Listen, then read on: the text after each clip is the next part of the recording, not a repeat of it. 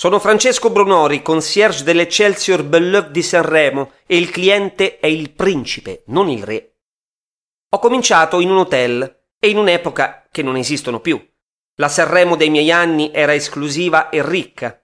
Mi sono fatto due festival. L'Excelsior Belleuve era un vecchio albergo in stile Novecento che aveva tutto, compreso un teatro inutilizzato, dove gli artisti, tornati dalle prove, si trovavano e suonavano per la loro esclusiva soddisfazione.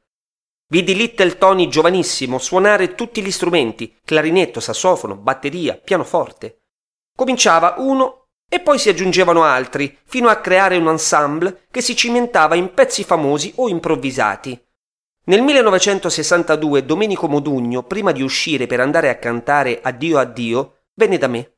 Mi guardò negli occhi e fece una cosa che non mi aspettavo. Toccò le chiavi d'oro appuntate sulla mia giacca e disse Mi porteranno fortuna. Vinse.